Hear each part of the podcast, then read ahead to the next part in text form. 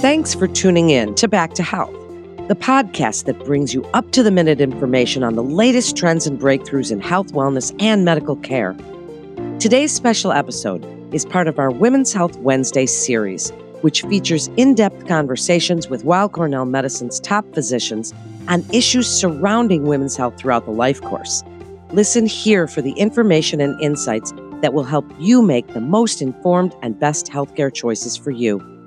I'm Melanie Cole, and today on this Women's Health Wednesday, we're discussing PCOS or polycystic ovary syndrome. Joining me is Dr. Rekha Kumar. She's an associate professor of clinical medicine at Weill Cornell Medicine.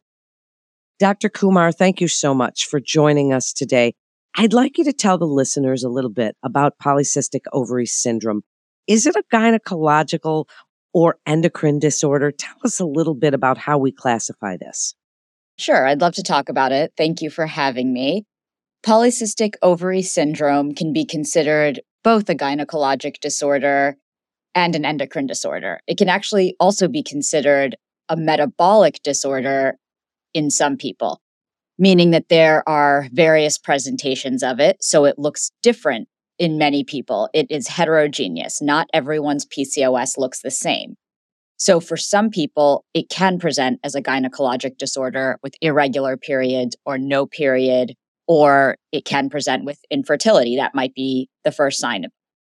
In others, it might show up as acne or unwanted hair growth on the face, what we call hirsutism. And in some people, it is actually weight gain and inability to lose weight that is the first sign. So it can look quite different in different people and it overlaps the spectrum of gynecologic disorders, endocrine disorders, as well as metabolic slash carbohydrate insulin resistance disorders.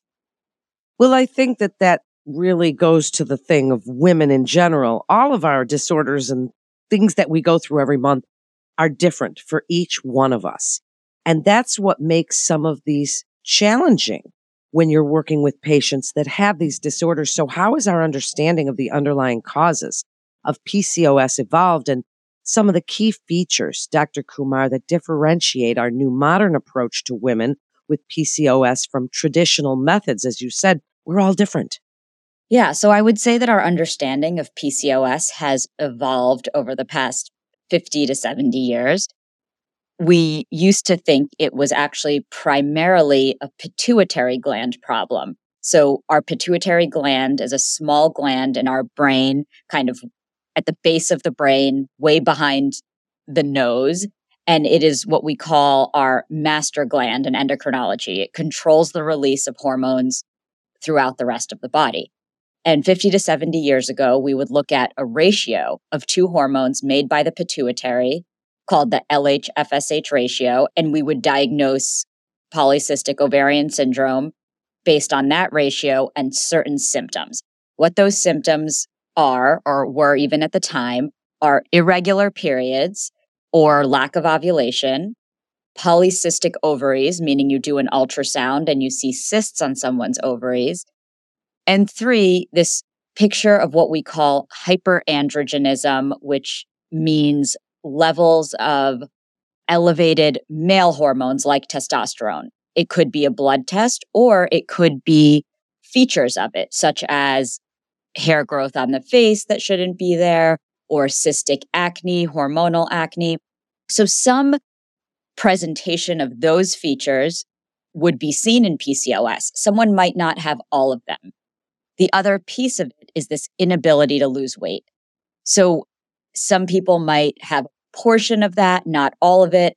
As our understanding of PCOS has evolved, we have learned that one of the underlying causes is something called insulin resistance or a carbohydrate metabolism disorder. And in the setting of insulin resistance, the ovaries don't behave normally and make an abnormal amount of male hormones versus female hormones and ovulation and the period is irregular. That's fairly complex. And again, it's different in everyone. And also, environmental factors are relevant. So it's also how your biology interacts with your environment that will determine what pieces of this syndrome somebody has. Well, it's very complex, and you're explaining it so well, Dr. Kumar. So you've mentioned these symptoms, and before that, you mentioned acne and some of these other symptoms that we would notice. And some of them happen to us anyway, as we said. So tell us a little bit about diagnostic criteria. How do you diagnose this? Yeah, so I agree with you. Some of this can be completely normal and hormonally cyclical for many women. So it's really the degree to which it's abnormal. And we use something called the Rotterdam criteria. And that's when a patient meets two out of three things on a list. What those three things are, are irregular periods or lack of a period, signifying lack of ovulation. Two is any evidence of hyperandrogenism, meaning evidence of high testosterone, such as acne, cystic acne, unwanted hair growth on the face. And the third is the evidence of cysts on the ovaries. When somebody meets two out of those three things, we can diagnose them with PCOS. So what's interesting with those three criteria is it is a clinical diagnosis, meaning that it doesn't always require extensive testing. You can meet criteria for PCOS without even knowing what your ovaries look like if you meet the first two. So irregular periods, lack of a period, and evidence of hyperandrogenism. Or you might not even know you have this condition until blood work and an ovarian ultrasound are done. So that's why this is so tricky because of the heterogeneity of the diagnosis and the presentation. Now, tell us about treatments. And does treatment differ if a woman's trying to get pregnant or done with her reproductive years? Because I would imagine throughout our life course, all of these kinds of conditions change. So tell us a little bit about treatment and where it fits in to our reproductive years. Absolutely. So I would say that I base treatment based on what I think or what the patient tells me is the most pressing issue. And sometimes they might say all of the issues are pressing. So that means that they their cycle's irregular, they want to be pregnant, they're bothered by the acne and the hair growth, and their weight's a problem. So you could have all of those issues and it is possible to treat all of them. It does depend on where in the reproductive lifespan somebody is. So, of course, if somebody's actively trying to get pregnant and they are 40, there is some urgency to prioritizing the fertility. If somebody is 25, we can kind of attack the whole picture at once. We can use medicines to treat the high testosterone. We could use metformin to treat the insulin resistance. We could put somebody on a birth control pill to regulate the cycle. We could attack each of those. But if fertility is the priority, depending on the age of the patient, so if it's semi urgent, as in their advanced maternal age, I would say often going right to reproductive endocrinology and considering ovulation induction with either medication or hormones is an option. When somebody desires pregnancy, but they're younger, it gives us a window to say, you know what, let's take three to six months to see if we can treat the underlying root cause of the insulin resistance with a medicine like metformin and a low carb diet, and if we can restore the menstrual cycle and fertility through that. It kind of depends on how much time you have. Sometimes we meet people as teenagers. Pregnancy is not desired. They may want contraception. In that case, we put them on a birth control pill. We prescribe metformin for the insulin resistance, and we prescribe a medicine called spironolactone to lower the testosterone and treat the acne and unwanted hair growth. So it kind of depends on age, stage of life, and desire for pregnancy and whether you're in that reproductive window. What about things we can do, Dr. Kumar, as women? Lifestyle modification, self care, our good health advocacy, because that's what these Women's Health Wednesdays are really all about is learning to be our own best health advocate. And sometimes we feel that our doctors aren't listening to us and we're trying to tell them these things. I'd like you to speak to all of that, including self care, lifestyle behaviors, things that we can do that can help us get through some of these uncomfortable symptoms. So, the first thing I would say to that is I think people can be more in tune with their body if they are becoming concerned about symptoms related to possibly PCOS. So, really knowing your cycle, is it regular? Perhaps considering tracking ovulation to even see if there are abnormalities there. The other thing that we can do is there are people that will say that they cured their PCOS with ketogenic diets, very low carb diets. It's a little extreme and not always practical, but watching sugar, added sugar, and total carbohydrates can treat the underlying insulin resistance. So, nutrition and fitness always matter. Less sugar, strength training, those are ways that make your body more insulin sensitive, which is a way of improving PCOS symptoms. It's often challenging to fully overcome it depending on the degree of the PCOS.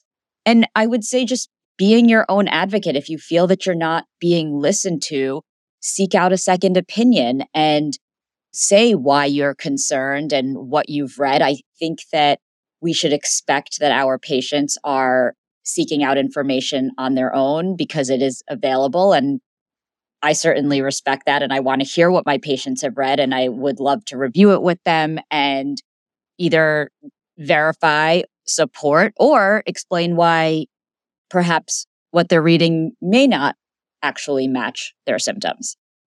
I love that you said that because that's so important for us to feel heard, especially if we're in pain and dealing with something that's scary and frustrating.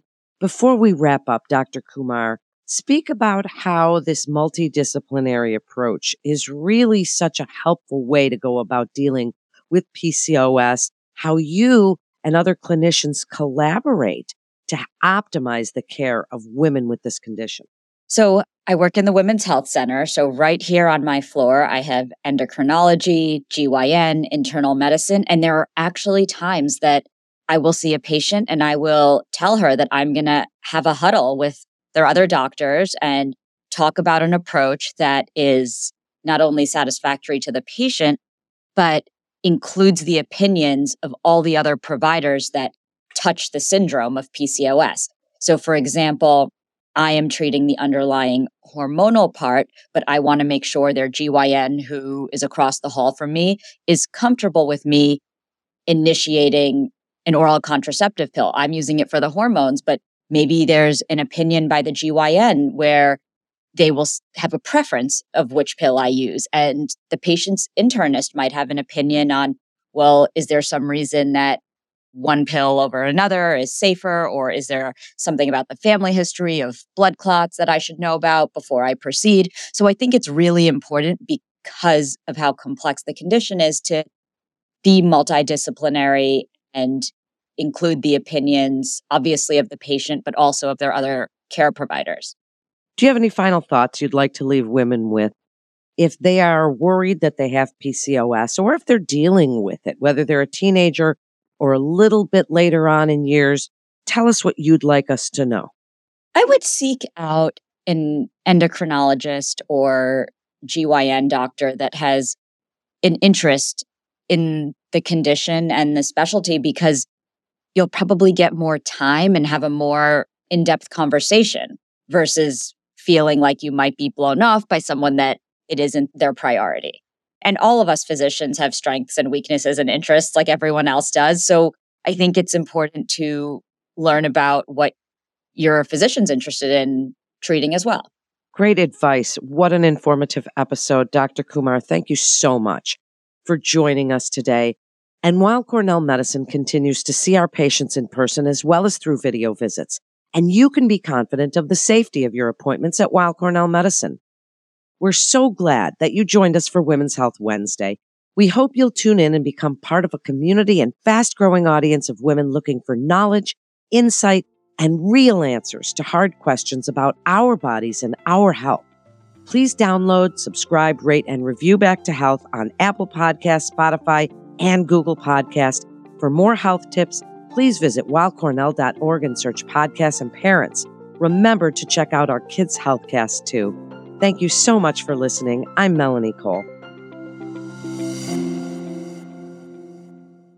Every parent wants what's best for their children, but in the age of the internet, it can be difficult to navigate what is actually fact based or pure speculation. Cut through the noise with Kids Healthcast, featuring Weill Cornell Medicine's expert physicians and researchers discussing a wide range of health topics, providing information on the latest medical science. Finally, a podcast to help you make informed choices for your family's health and wellness. Subscribe wherever you listen to podcasts. Also, don't forget to rate us five stars. All information contained in this podcast is intended for informational and educational purposes. The information is not intended nor suited to be a replacement or substitute for professional medical treatment or for professional medical advice relative to a specific medical question or condition. We urge you to always seek the advice of your physician or medical professional with respect to your medical condition or questions. Weill Cornell Medicine makes no warranty, guarantee, or representation as to the accuracy or sufficiency of the information featured in this podcast, and any reliance on such information is done at your own risk. Participants may have consulting, equity, board membership, or other relationships with pharmaceutical, biotech, or device companies unrelated to their role in this podcast. No payments have been made by any company to endorse any treatments, devices, or procedures, and Weill Cornell Medicine does not endorse, approve, or recommend any product, service, or entity mentioned in this podcast. Opinions expressed in this podcast are those of the speaker and do not represent the perspectives of Weill Cornell Medicine as an institution.